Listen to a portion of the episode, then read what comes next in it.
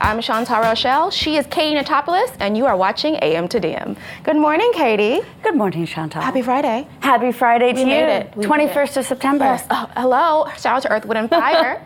well, today is a special day. It is. It's your first time co-hosting. It's my first time co-hosting. Welcome to the show. How do you feel? A little nervous, a little nervous. You know, a little nerves are good. You Yeah. know, just be yourself, have fun, and have a good time. That's easy for you to say because like be yourself works if you're not like a monster inside. What? So, you know. No, it, it's good. Just let the nerves be what they are, you know, and just let Okay, it be. okay. All right, friends, since this is Katie's first time co hosting, let's show her some love and welcome her to the show using the hashtag AM to DM. All right, let's get this Friday started uh, with some Jordan Peele news. Uh, on Thursday, CBS announced that the Academy Award winner will serve as host and narrator of the classic science fiction anthology, The Twilight Zone. Ooh, the reboot is being described as a modern reimagining of the series made popular by playwright and television producer Rod Serling, who Jordan Peele described as an uncompromising visionary who not only shed light on social issues of his time, but prophesies issues of ours. Yeah, I think it'll be good, right? Yeah, I'm loving this dramatic Twilight Zone action yeah. Um, did you like The Twilight Zone? You know, I actually don't recall the original because I wasn't alive. However, when William Shatner came on board, he's so dramatic and he would just make everything over the top. He'd be like, and then he died. I was like, did he die? Yeah. I love your Shatner impression. Listen, I it's a good Shatner. I appreciate it. He's just It's so dramatic. I feel like if he was giving like his order, he'd be like, and I want extra cheese. He's so dramatic. What about you? Did you like it? Um, yeah, I feel like, you know, there's some like really great episodes, like in those old ones. Yeah. I don't know. I like it. Yeah, for sure. All right, Twitter, uh, you know the drill. We want to hear from you. Is there a show that you'd like to see come make a comeback? Uh, let us know using the hashtag AM to DM. Is there a show that you'd like to see come back and make a reboot? So bear with me. I would like to see a comeback of the show Wings. Wings. Yeah. What was the- that show about? It was the 90s sitcom Okay. about uh, people who worked in a really small airport. Oh, straight to the point. Just in an airport, wings. I love the simplicity of it. Perfect opportunity for comedy. Just, just straight to the point. I love Yeah, it. Yeah. yeah. What about you? I think for me, I have to give it to New York Undercover. That show was on from 1994 to 98, starring the amazing Malik Yoba. I mean, that show had it all. I, I was from Texas, and I, I thought I was a New York New Yorker. Undercover, I was like, yeah, it was hardcore. That show was real, and it had Ice T in it, who was like, uh, uh, like super hard, and like had it was like in a gang. He like killed everybody, and then he went to SVU. That show was prime. I I love like a gritty police show, Yeah, you know? I love an action movie because I always, or a show because I always feel like I'm a part of it, and so I like jump over couches and, and just, just- I'm dramatic, so yeah, fair enough. yeah. Um, so Chantal, let me ask you something. Yes. Do you love cats and napping? Well, I do love napping very much so. However, I am not a fan of cats. They, we don't get along quite well. However, I love a good dog. I love a puppy. Ooh, okay, all right. Well, at least you're like not an inhuman animal hater. Um, you do work at BuzzFeed. Yeah. um, you know, so to each their own. I'm a cat person. I love cats, um, and I also love napping, and that is why I'm extremely jealous of a guy named Terry. Uh, so Jennifer Bauer tweeted, um, "This guy is living the dream," um, and our own Miriam Elder tweeted, "Goals about." Something that is going on. Uh, there. So to describe this, Yeah, what's going on? there's um there these photos have gone viral of a sort of older man sleeping on a couch just napping Okay. with some cats. Oh, Um, and there's a cat shelter in Green Bay, Wisconsin, and this guy Terry has just been coming in to volunteer, and he just like naps with the cat. So he's like sort of in the middle of the room, just like taking a snooze. Yeah. Um, so Elizabeth Feldhausen is the founder of Safe Haven Pet Sanctuary, and she is joining us. Uh, hello, Elizabeth. Hi. So, who is this man, and how did he end up living my best life? Um, Terry is just a regular guy, a 75 year old guy that loves to brush and pet cats. So um, he showed up here one day with his own brush and started brushing. Wait, he had his own brush? He brings his own brush. Um, he says it's a magic brush. Um, so he he started coming maybe once or twice a week, and then um, soon it was every day. Um, and we just made him a volunteer. He would ask, "Can I help clean that up or a cat would have a hairball and he'd come up to me and say, you know, I can help with that stuff. And at that point, we just said, okay, Terry, you're a volunteer now. And he's been here every day for three hours. Every day we're open ever since and just brushing cats and falling asleep. Wow. so, what is Terry's reaction to going viral and being this new superstar? So, Terry doesn't understand social media. Um, so, it's been really hard to explain to him um, what's going on. But um, he started getting interviews yesterday and he started to understand, and we're both just shocked. Um, we don't know what to think. There's, we had no way of knowing. We just thought it was a cute picture. Um, well, this is obviously people are very jealous of Terry's life, uh, whether he knows it Right. or not. Um, how can people who aren't in Wisconsin, who aren't, uh, you know, available to nap with the cats, how can they help you guys out? We can always use donations um, financially. Um, we have cats that have disabilities, so when we get them, a lot of them need surgery, a lot of them need insulin, um, hyperthyroid medications. We get all the the expensive cats. So um, anything that can help us financially is great. Otherwise, we do have an Amazon wish list that's posted to our Facebook page, um, and we need things like litter, um, clumping litter, soft food, lots of paper toweling. Right now, we're short on plastic bags to scoop litter boxes. So just things like that. Um, and you can find that all on our website and our Facebook page. So, who is the little fellow that you have uh, with you right there? This is Burger King. Um, he came from San Antonio, Texas. He was a street cat there, and he yeah, he looks a little rough, so you can tell. Um, he has FIV, and he is available for adoption here. Oh, all Oh, wow. So, if we want to find out more, how can we find your handle, social media? Where can we, can, where can we find you? Um, our handle on Twitter is SafeHavenGB.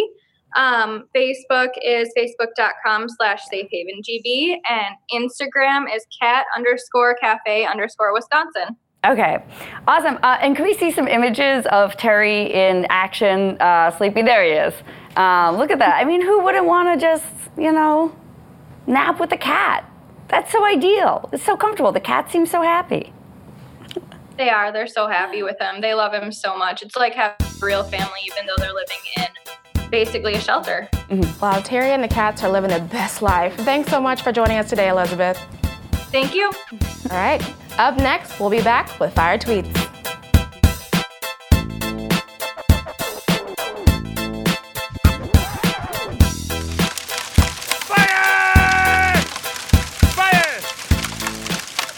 Welcome back. So those cat, that cat was adorable. I know. She was Like- like, this cat's kind of rough, but he looked really happy. Yeah, and being named after food, like yeah, like I'm gonna name if I if I liked cats, I'd be like watermelon or ice cream, sherbet. I'd really be in the food. Yeah, I love fruit and, and ice cream and sherbet, so I'd name it like sherbet or I like that. yeah. What Yeah, see, it? now you want a cat. You know what? I might. I want that cat. You know that. I like the furry furriness of it. All right. Yeah. Are you ready to get in your first fire tweets? I'm I'm very excited Okay, about pushing right. the button, the whole the whole thing. Hmm, let's do it. You All ready? right.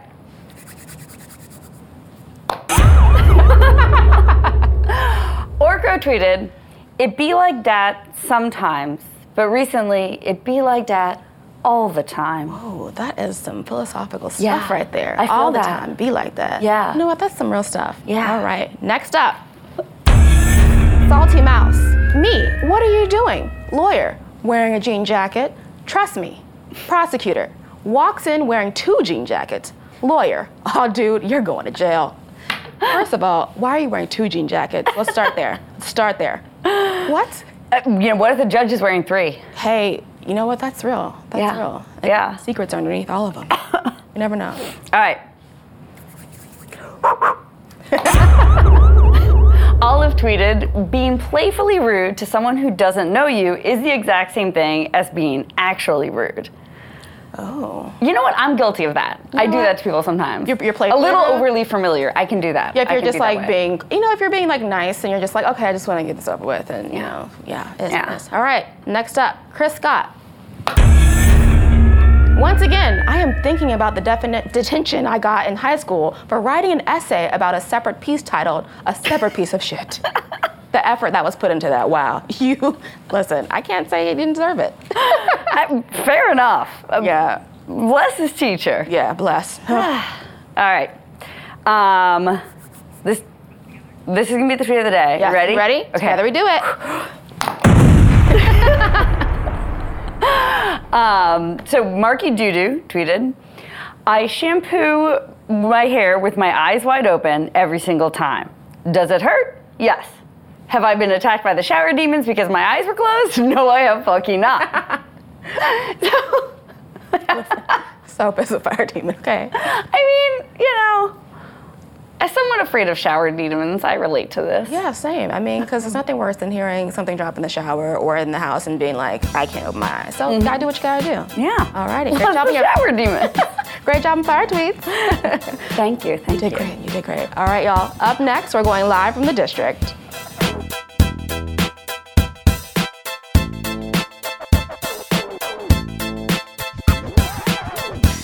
Welcome back. We're now going live from the district with BuzzFeed News White House correspondent Tarini Parti. Good morning, Tarini. Good morning, guys. Happy Friday, finally. Yes. Happy Friday to you. Tarini. Now, Tarini, what do you want to see out of a Jordan Peele Twilight Zone? I'm very excited about this. I want sort of the get out vibe in every episode. Oh yeah, same. Yeah. Um, this morning, President Trump finally tweeted about Christine Blasey Ford. So he tweeted, I have no doubt that if the attack on Dr. Ford was as bad as she says, charges would have been immediately filed with local law enforcement authorities by either her or her loving parents. I ask that she bring forward those filings so that we can learn the date, time, and place. Tarini, Trump has been fairly quiet on Twitter about this story until now. What changed? So you're right. This is the first time he's actually naming uh, Kavanaugh's ex- accuser and going after her on Twitter. And yes, he's been fairly quiet on the issue on Twitter. But if you watch his comments over the week, they have slowly progressed and become more and more aggressive. And this is obviously where we end up at the end of the week. Um, you know, he said uh, earlier this week that when he was asked, you know, do you think this is political? Is this all politics? He kind of saved his answer. He said, um, you know, maybe ask me that in a few days. So he was basically foreshadowing what he's doing now. Uh, he's essentially saying this is political. He's Im- really implying that he is also going after Democrats. And then he has this new uh, sort of talking point about why she didn't go to the FBI 36 years ago. So, you know, that is a case that you wouldn't go to the FBI for. Um, and so I don't, so he's seeing that repeatedly without any evidence or sort of knowledge of how that process would even work. Oh, wow. So here's a tweet from BuzzFeed News. The woman who says Brett Kavanaugh sexually assaulted her is still willing to testify in Congress, but not Monday and under certain cer- conditions. Trini, what exactly are those conditions?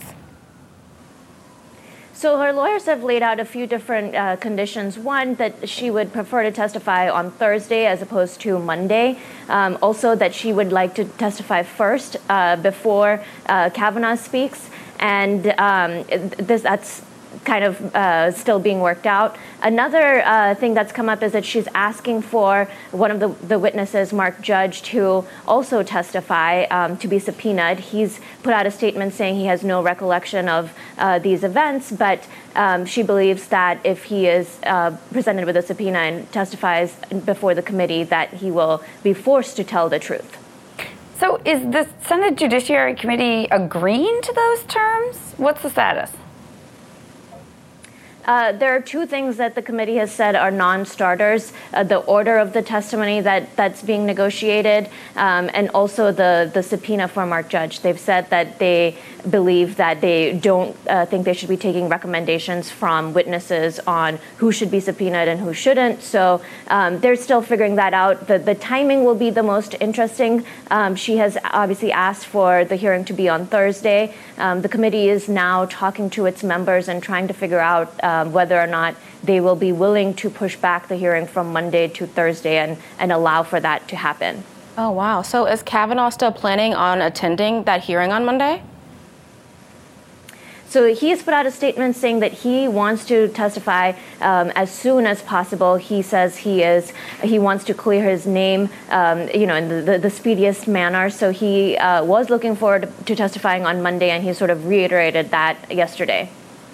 So, next week is already pretty busy for Congress. Uh, there's a spending bill that's due on Friday. if this is going on either Monday or Thursday, like, do they have the bandwidth for all this? How is that going to work out?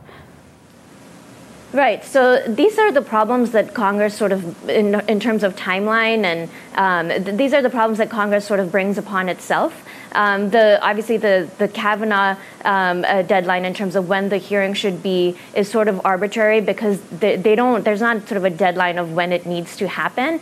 Um, they could delay it, but they obviously Republicans want the confirmation to happen as soon as possible so they can get him uh, on the Supreme Court for the next session. In terms of the spending bill, you know, the Congress always has plenty of time to pass these things, but they of course wait until the last minute. So per usual, we now have several different things that Congress needs to take care of at, you know, coming together, uh, you know, along with these arbitrary deadlines on some things that they set for themselves. Thank you, Tarini, very much. Um, up next, uh, Ben Smith sits down with former United States Attorney General Eric Holder. Stay tuned. I'm Ben Smith, and this is The Sit Down. I'm here with Eric Holder, the former Attorney General of the United States, um, and an Attorney General who never got into a Twitter war with his with the president while, while or since he has been in office. Uh, that would Um, be right. And congratulations on that, General Holder. Um, so you're you're now actively working on, and your big project, your central project right now is the is the battle over redistricting and the attempt to essentially pull states back from situations where you know, where, where Republicans can win a minority of votes and a majority of congressional seats, and and I wonder, you know. Just as a for citizens who watch that process and who you know the Republicans are trying to pull it one way, you're trying to pull it the other. Don't you think that whole thing undermines people's faith in just the mechanics of democracy? That that this is, these are fair votes where one person's vote counts. Well, I think that's the essence of, uh, of gerrymandering and the really negative impact that it has. Uh, it breeds cynicism. Um, it makes people think that their votes don't count. And in some ways, um, the value of a person's vote in a gerrymandered district really is um, it really is lessened. And that's why we're trying to get back to, to fairness. Um, you know, do away with gerrymandering and make this a fair battle between Republicans, conservatives, Democrats, and, and progressives. Don't you just want to reverse the gerrymander to be a place like New York where Democrats have manipulated it so that they so that they can play to win? No, no. And what, what I've said uh, uh, very clearly, and what President Obama has said as well, is that we are not here to gerrymander for um, Democrats. We just want to have a fair process, which is one of the reasons why we really think that, um, in some ways, the best way to do these things is to give the whole redistricting process to nonpartisan commissions, take it out of the hands of politicians altogether. But in the meantime, you're trying to win some elections. Which state do you think is the most possible impact right now? Well, I think we well we have 12 target states, um, but I mean if you look at the places where you've seen the greatest amount of gerrymandering, you know Wisconsin, Michigan, Ohio, Pennsylvania, North Carolina, Texas, um, we but we have 12 target states we are focused on, and um, seven states that are on our watch list. And should people who care about this issue, who are invested in your group, worry that you're going to give this up to run for president in a few months? Uh, nope, I am fully committed to staying with the uh, NDRC and making sure that we reach our goals of having uh, fair elections in 2018, make sure that we do well in 2020. So you're not running for president? Uh, I'm going to decide that, um, you know, next year. Okay. So they should be a little worried. No, I, I don't think so. Uh, I, I will, you know, NDRC is going to do just fine. So I'm, I'm to switch to the to the present day here. I, I was just thinking, you know, when we were here, that it, it's very difficult to imagine President Obama constantly undermining you in a, in a public way, Yeah. the way Trump has done to Jeff Sessions. And I'm just curious. I mean, obviously, you do not have a lot of in common with Jeff Sessions, but what do you do if you're Jeff Sessions? You've, you've been in that seat with that very complicated political relationship, even without the tweets. Well, you know, I think you have to analyze this on a couple of levels. There's the personal, which is, um, I, just don't understand that at all. But more seriously, there is the institutional, um, the way in which this president thinks that he can order the Justice Department to do certain things is really kind of uh, is pernicious and it's inconsistent with the norms that have always existed between the Justice Department and the White House. When that wall is uh, is, is too low, that's when the Justice Department gets into trouble. But I've never seen a president uh, give uh, an attorney general orders the way in which this one. Do you, res- do you have any respect for Sessions for not always following those orders? Yeah, I do. There, I have a, a certain institutional um, respect for him. Although on the positions that he has taken and the power, the, the way in which he's used the power that he's has as Attorney General, uh, we are in totally opposite places. Now, Trump appears to believe that you that, that you are the model attorney general that you as he puts it protected the president without having to be told to i think you know i saw you were times referred to as obama's heat shield um, you know and that you did it with a kind of maybe political skill that sessions lacks but, but, but that fundamentally you saw part of your job as protecting the president. Do No. you think that's true? No, I never saw my job as protecting the president. You know, when I was uh, going through confirmation, Pat Leahy, head of the Judiciary Committee, said, you know, you're going to be the Attorney General of the United States. You're not the Secretary of Justice, and you're a fundamentally different person than any other cabinet member. So I never had to. Well, first of all, President Obama never did anything the likes of which you know President Trump seems to routinely do. So there was no basis for me to try to protect him. But the way I viewed the job was to. Um, I saw myself as the lawyer for the people, not as the lawyer for the President of the United States. I've heard that President Obama has remarked, and maybe to you, that he blames he blames you in part for the election of Donald Trump because you left early and your predecessor handled a couple of complicated political situations in clum- your successor, sorry, in, in clumsy ways. The tarmac meeting, mm-hmm. the Comey investigation, things that a more dexterous leader, somebody more experienced, might not have done. Have you heard that from him? Um, you heard him make at least that joke that that joke, uh, I've heard that from a number of uh, of sources, uh, and I think that he has a kind of joking, not joking thing he does. Maybe. yeah, yeah. But he and I joke a lot, and um, from everything from basketball to you know to serious politics. I mean, what I will say is that um, I I think that with regard to the, that Comey press conference, um, that would not have happened if I was Attorney General of the United States. I would have told Jim Comey, uh, you can go up there as uh, the FBI director and try to hold this press conference, but you will leave that podium as the ex-FBI director. And I think that Jim, you know, I know him pretty well. I think if he had gotten a direct order not to hold that press conference, uh, he would not have had it. And that set in motion a whole. Did, whole did you watch things. that like that whole? That, I mean, I would I would include the tarmac meeting. I don't know if you would. Just as you know, these. Uh, did you watch that with some kind of physical reaction that oh God, it put me in, coach? Or Yeah, that was it was hard to watch because I didn't know where he was going. I mean, I, I, I thought we might get to the end of this thing, and he says we're going to announce now an indictment of uh, of Hillary Clinton. But to see an FBI director up there. Uh, in essence, doing that which the Justice Department um, has the singular responsibility to do was, was kind of hard to watch. did you wish you were back there in that moment? Uh, I wish I'd been there maybe an hour before the press conference Yeah. had started, you know? I want to go back back to your tenure. In, in 2014, the FBI discovered a s- suspicious banking transactions made by Paul Manafort. that We've reported on the documents more recently, and and that was after you had announced a task force to tackle international kleptocracy. And I wonder, I'm not sure if this is the Attorney General's office or the FBI, but I mean, shouldn't wasn't that a huge missed opportunity? I mean, Manafort is now going to jail for stuff that you really had him on in 2014.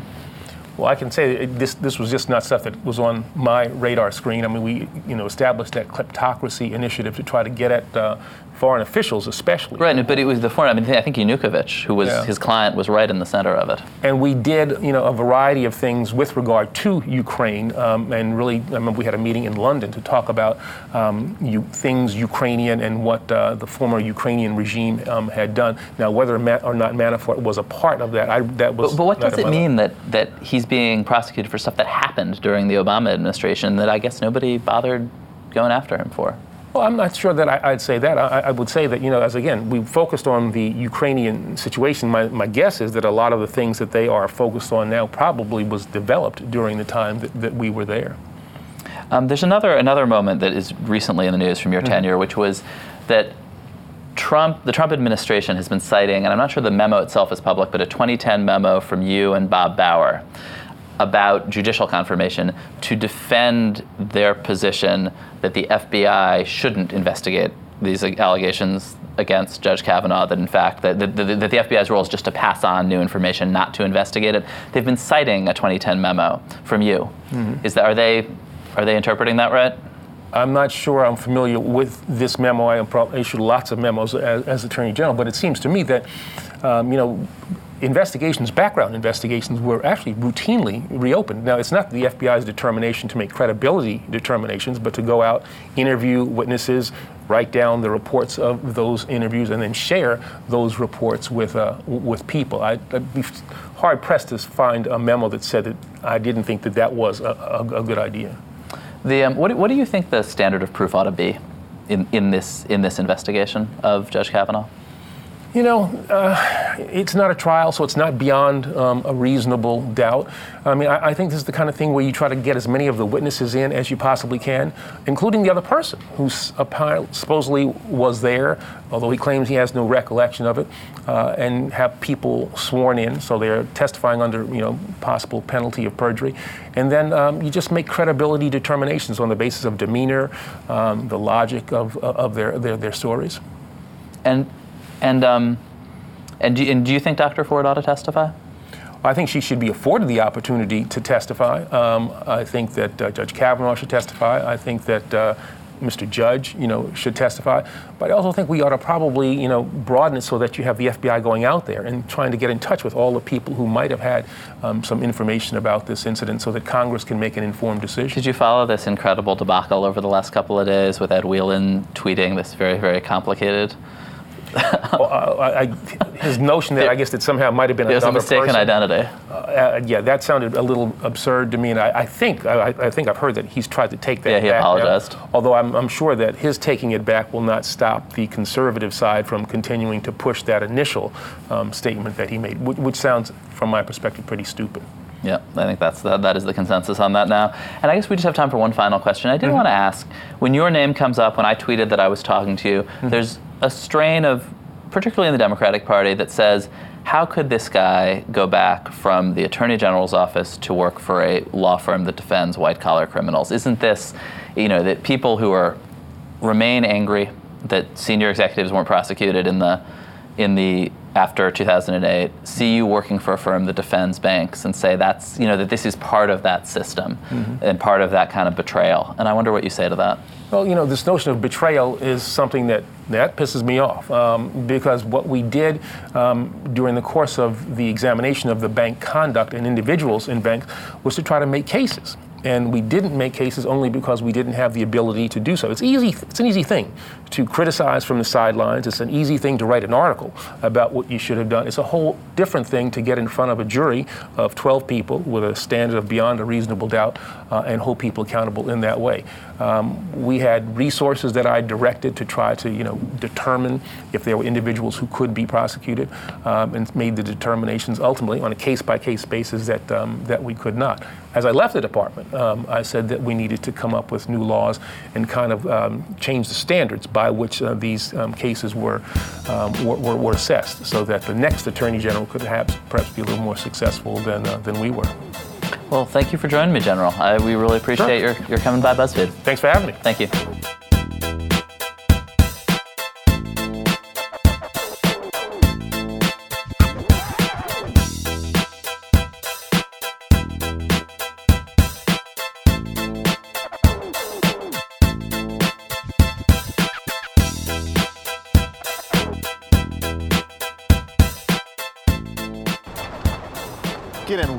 We're going tweeting. Ha ha!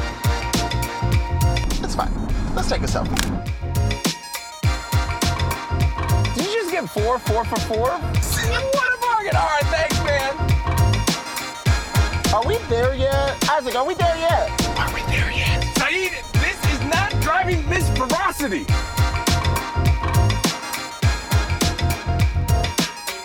AM to SEA, brought to you by Wendy's 4 for 4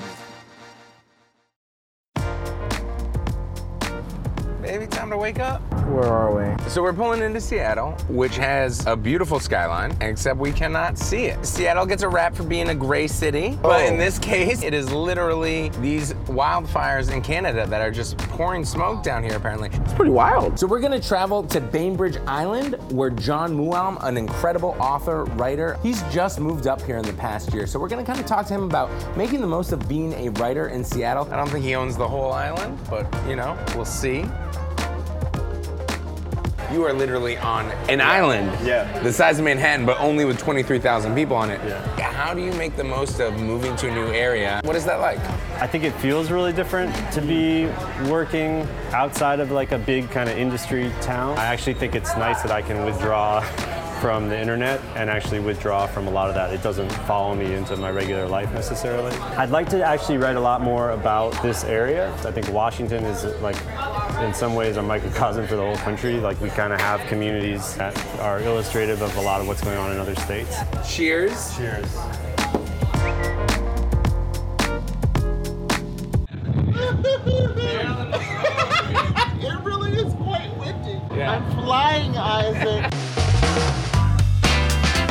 Canadian wildfires have abated.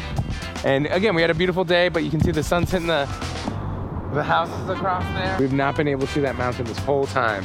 Right there. Now we are going to the Pike Place Market. It's like local business. This is like the institution of Seattle. Mhm. And I'm excited to figure out what we're gonna learn. What do you love about Pike Place? How do you make the most of it? I just try to remind myself that I've never had today before. You know what I mean? And we Yeah. even- We, meet in the morning in a huddle before we start working at 6:30, and we generate our day and we get present. And we talk about what's possible and keep the spirit going, and remember that it's always now, and there's always new things to have fun with. Fish are changing. love that. Yeah. Hey, you guys want to catch a fish? Sadie definitely wants to catch a fish. Where's the fish gonna fly from? It's gonna fly right up there. It What? Are, wait, we're just go. This is just now. Oh no, it's huge.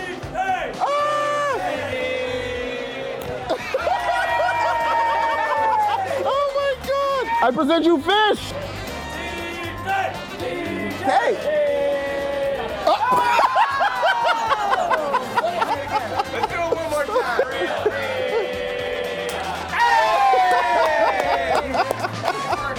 Oh my god. Woo. It's pretty. We are here at SAM, the Seattle Art Museum. It's not a man, it's a museum. We're just in the lobby. We haven't even gotten started, and I'm already getting life. This is modeled on a giant cedar. So basically, what happened was this morning, I tweeted out, like, Seattle, what are some indoors Mm-hmm. activities we should do? And Sam tweeted, enjoy some art indoors with us. Now we're here for this incredible exhibit that we've actually heard a lot about. So, Double Exposure has the historic photographs of Edward S. Curtis alongside work by three contemporary indigenous artists. So, it's kind of about how photography is a mediator. So, the native artists on view are showing how they're creating their own aesthetic representations of themselves. That's what this see. exhibition is supposed to be about. It's hmm. saying for Native American artists and people to say, we are here. I mean, in Seattle, we have a really amazing community of urban natives. So, Isaac and I have decided we should give each other a gift. But cooking at home and having a meal is affordable. It's a great way to relax and mince while you're traveling. So, I'm going to go back to the market and I am going to buy fish and produce and things for a dinner that I'm going to surprise him with. Gift exchange. Gift exchange. You're holding a towel. My gift is not the towel. okay, there's a step here. doing? Oh, There's a oh, step. thanks- step thanks for the heads up. Step up. Okay, you're good. Okay, I'm taking you, and you're gonna sit down. Okay. This is terrifying. Seven days on the road, and I trust you to It blindfold is me? like this. I have regrets about this. Are you ready? I'm ready. my oh gift is a dinner. You got flowers. My gift does not have blindfolds, and I'm feeling very lack. Um, here you go. You know I didn't wrap that. You got John's book. You really enjoyed talking All to him. right. You pretended like you'd never heard of it, even though I went hard for this book. I can't believe you took the time to cook salmon. Okay, so I didn't cook it. What? Danny and Alex cook this. I move mountains for you.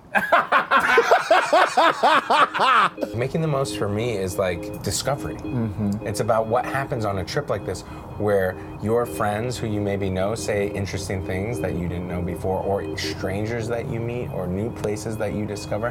Making the most of traveling for me is all about discovery. It's you know who we are together and our relationship, whether people know it well or it's something they learn over the course of time. Like that, that was the key, and I'm just excited. That this is the beginning. I love you. All right. Mwah. Mm.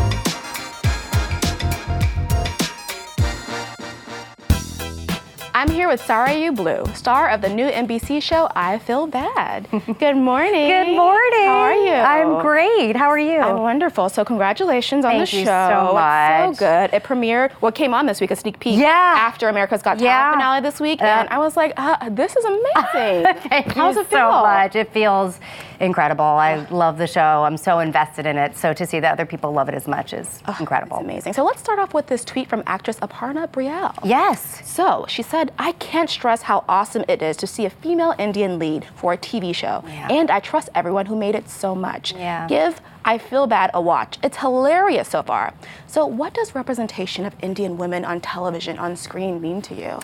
Uh, it really means everything. And thank you, Aparna, for that tweet. Um, I think it's one of those things that you you almost someone else tweeted I didn't even realize how much I needed it, Yeah. you know, until you see it. And I think that's it's exciting to be in this time when we're seeing this kind of shift happen, but it's still pretty rare. Yeah. And so it's a real honor to get to do this and play this role and just I always say be a person. Yeah, and what responses have you received so far? Uh, really moving ones and really fun ones where people are like, oh my God, that's me and my family. That's me and my life. And I've gotten me and my life from, yes, the South Asian community, but also everyone. You know, I mean, that's what's so cool about the show is, yes, we have this cultural specificity in it, absolutely, which is awesome. But we also have just the relatability and the universality of it at the same absolutely. time. It's so real. And also, the Emmys were this week. Yeah. And Sandra Oh was nominated for Best Actress, the first Asian woman to do so. I know. I mean, amazing. So Incredible. how important is it you to you and to see changes like that happen in Hollywood? Well, I think it's one of those things that uh, it's some, it just kind of makes you want to cry, you know, Yeah. like in a good way that it's finally happening.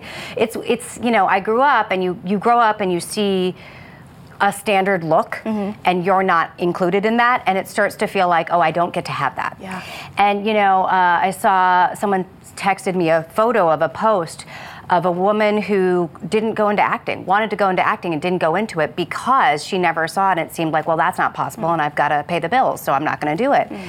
And she still has regrets about not going after her dreams, and that breaks my heart. I mean, the idea that like you just won't do it because it could never happen. And so now we're finally letting people know, hopefully, that it is a possibility. Absolutely, it's a possibility. And speaking of growing up, who did you look up to in Hollywood? You know, it's funny. I've been asked that question. I mean, I've I looked up to so many people, but I think the reality was you look at people that don't look like you, and you just find ways to connect with them. Mm-hmm. You know, like who doesn't love the Golden Girls, Yes. right? Ugh, we can all watch, we can watch it and go, oh my God, I see myself in Yeah. those characters. They're brilliant. Their timing is, is impeccable. But of course, there was no Indian female that was doing that at Yeah. that time um, because the opportunity didn't exist. So I think it's one of those things that you find the glimmers in these people, but then you also know that, or you hope that someday you'll get to do it. It's amazing. Now there's so many young girls who are looking at you right now. It's beautiful. It's I'm really honored and excited and just hopeful that people feel seen. yeah, absolutely. And speaking of just an amazing show, Amy uh, Amy Poehler, Yeah. executive What? produces this. I know. How amazing is that? It's astounding. I, mean, mean- she's been one of my comedy heroes for Yeah, so long. same. And her, you know, her timing, her nuance, and she's so smart about her uh, comedy and her suggestions and where she thinks things fit. And then she's also so generous. She's a kind person. She's exactly as sincere and giving as you would think she Mhm, is. amazing. She's that. Amazing. And I Feel Bad distinctively speaks from the female voice and embraces women's imperfections and flaws. And Yeah. how important is it to you think that to show the, the good, the bad, the ugly that women endure? Because we mean, rarely see that on TV. Imperative. It's imperative. You know, this is why people are coming out and saying, "Oh, this is so relatable. This is my life." You know, it's because this is how we feel. We all feel like we're just, you know. Just trying to get by. Mm-hmm. There's too much happening. There's too many plates spinning. One's about to uh, bound to fall and break. And so what you're showing on this show is the plates breaking. Yeah. And it's great. It's so um, what's the word I'm looking for? Refreshing, Mm-hmm. I think. What's been your favorite sh- uh, scene to shoot so far with that context? Um, there have been a lot. It's been a lot of fun, but there's a really great moment where my character is tired of being needed, which I think we can all relate Amen. to. And you're just like, oh, please stop calling uh, or needing anything. and um, there's a great moment where I sort of escape to another house while my neighbor is out of town. Gold. and I use the house as my respite. And my husband figures it out, and I've got all this lotion on me, and I jump into his arms and fall right through. and it is so much fun to get to do that kind of physical oh, comedy. man. I mean, it's the sort of Lucille Ball You're doing your own it. stunts. It's great. I mean, actually, that's not true. There was a stunt double. for Okay, that. okay. But I did try to do it, and they were like, "Sorry, you You're like, can't. "We're gonna no, we're, else." we're going to let someone else fall." which was smart, of course. but it was so much fun to do. so good. Yeah. So since the show is called I Feel Bad, Yeah. we wanna I'm gonna read you a few scenarios. Okay. And I want to know from you which one with this paddle, you Oh. tell me and show me with this paddle how you feel. Are you ready to play? I'm so ready to play. Okay, awesome. So I use both of these very regularly in life. the first one, you fart in front of your husband. how do you feel? Can I be honest? Like, so over that one. We're both like, you know what? It's Yeah, gonna happen. you're married. Let's, yeah, it's- it is what it is. He's not a shamer. Yeah. He's not interested in shaming. Does your husband fart in front of you? Yeah, he doesn't care. Like- which is why I don't. I'm like, no, tit for tat, buddy. Union, We're unified. Yeah. All right, next one. You cancel plans to catch up on Netflix. How do you feel? Oh, I don't feel that bad about Okay, that. yeah. yeah, life is too hard. You shouldn't have to do things out of obligation. That's right. I gotta take some time for you. That's right. Yeah, and plus, amen. I don't want people hanging out with me because they feel like they have okay. to. Yeah, we love a no uh, pressure Yeah, relationship. that's right. It should be Yes. mutual. Mhm. Absolutely. Amen. All right. Next up, your mom calls and you send her to voicemail. Oh, How do you feel? Oh God, I feel so bad. Yes. That is like such a trigger. Like, sorry, mom. I know. So I sorry. feel so bad. I have never it. declined my mom's phone calls. Oh. ever, because an Amber Alert will. be Because you will hear it. Yeah, you'll that's it right. I know. Yeah. My mom will be like, I called. Yeah. like it's she already she called. That's she And did her your mom part. text you and be like, I just called you. She doesn't have a cell phone. Oh. Mhm. But she'll email. Okay. She'll tweet. Oh my gosh, I love that so much. Oh, I got it. All right, next up. You go to a spa instead of going to the gym. How do you feel? I feel just fine about that. Again, life is too Yeah, hard. lean on the facial, get an Yeah. extra pampering. Yes, that's right. Let Yeah. that skin glow. Thank I love you. it. Amen to that. All right, next up. Your best friend's crush asks you out on a date. How do you feel? Ah. I feel terrible. That's not my fault. It's not your fault. But it's not your fault. But that's that's inter- inner with your looks. It's not your fault. but I do feel bad. I would feel bad. Yeah, same. All right, next up. You go to drinks with your coworkers and you are the drunkest one. How do you feel? I'm just laughing at myself because it's too real. Yeah, has it happened before? I mean, yeah, sure. I'm kind of a lightweight at the end of the day. Uh, I guess I feel bad, but not that bad. Yeah, you're like it happens. As long as we're all responsible. Yes, absolutely. Safe drinking. All right, next up. You take the last piece of pizza. How do you feel? Totally fine. Yeah. Okay. Again, not into shaming on any of these Mhm, levels yeah. when it comes to like eating, not going to the gym. I don't believe in going to the gym because You know? I feel forced to. It's so real. On your own accord. Yeah. Absolutely. All right, next up. Oh, we're going.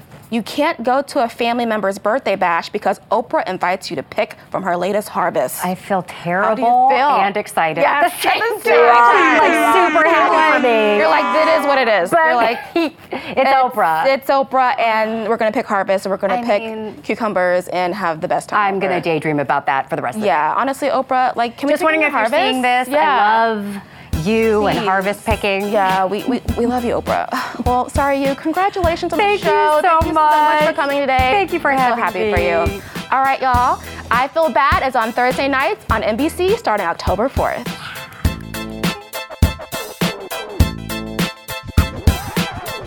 We brought some to- some joy to the timeline with that cat story this morning. Pix Maven says, I think there's something so perfect about naming cats after food. Same. Yeah. Thank you for getting it. Um, I have a friend whose cat is named Fries. Fries. Like French fries. Oh my goodness. Yeah, and that's real. They have two, fries and toast. Okay, I need uh, tater tots next. Yeah. I need that. Rachel Hey Girlfield is judging Chantal. Rachel. Uh, when people say they aren't cat people, yeah. You, know, what? Cats never trust a there. non-cat I- person. Listen, I'll never be one. Cats are just there. I'm sorry. They don't hug you. They don't love you. You know what? Not to dox, but uh, Eric Holder backstage told us he's not a cat person. Listen, we Mm. love a we love a fun fact. All right, we asked for the TV re- reboots you're looking for, and AM to DM's own Jess Goodwin says. Hard agree with Katie Nat- Notopoulos. Let's bring back Wings. I'm, I'm ready Listen, for it. Who would you want to star in the, the remake? That's a good question. I don't know. I mean, is it like the same cast 20 years later? I think Tony Shalhoub was in it. I love Tony Shalhoub. some good stuff. Everyone loves Tony Shalhoub. Um, or maybe it's like all new people, young people. Yeah, I like the second generation. Yeah, They're kids. Yeah, their grandchildren. Uh, Joe Lee has a compliment. That Shatner impression, though, life giving. Well, thank you. I appreciate that. It was a really good Shatner. It's a really good. I Shatner is that guy. He's that dude. I didn't peg you for like a Shatner impersonator. You know what? I didn't myself either until you know what? It came out. It just jumped out of me. Alrighty. Well, thank you to our guests, Eric Holder, Sarayu Blue, Elizabeth Feldhausen, Tarini Parti, and Burger King the Cat. And Katie, congratulations on your first day at home. Oh, thank you. I got a little air horn. Listen, you did a great job today. Come back again. Um, Love to have you back. Thank you. Thank next you. week, next week we have Tracey Ullman, Remy Ma and Papoose, David Alan Grier, and D'Arcy Carden. AM to DM will be back Monday morning. Bye, y'all.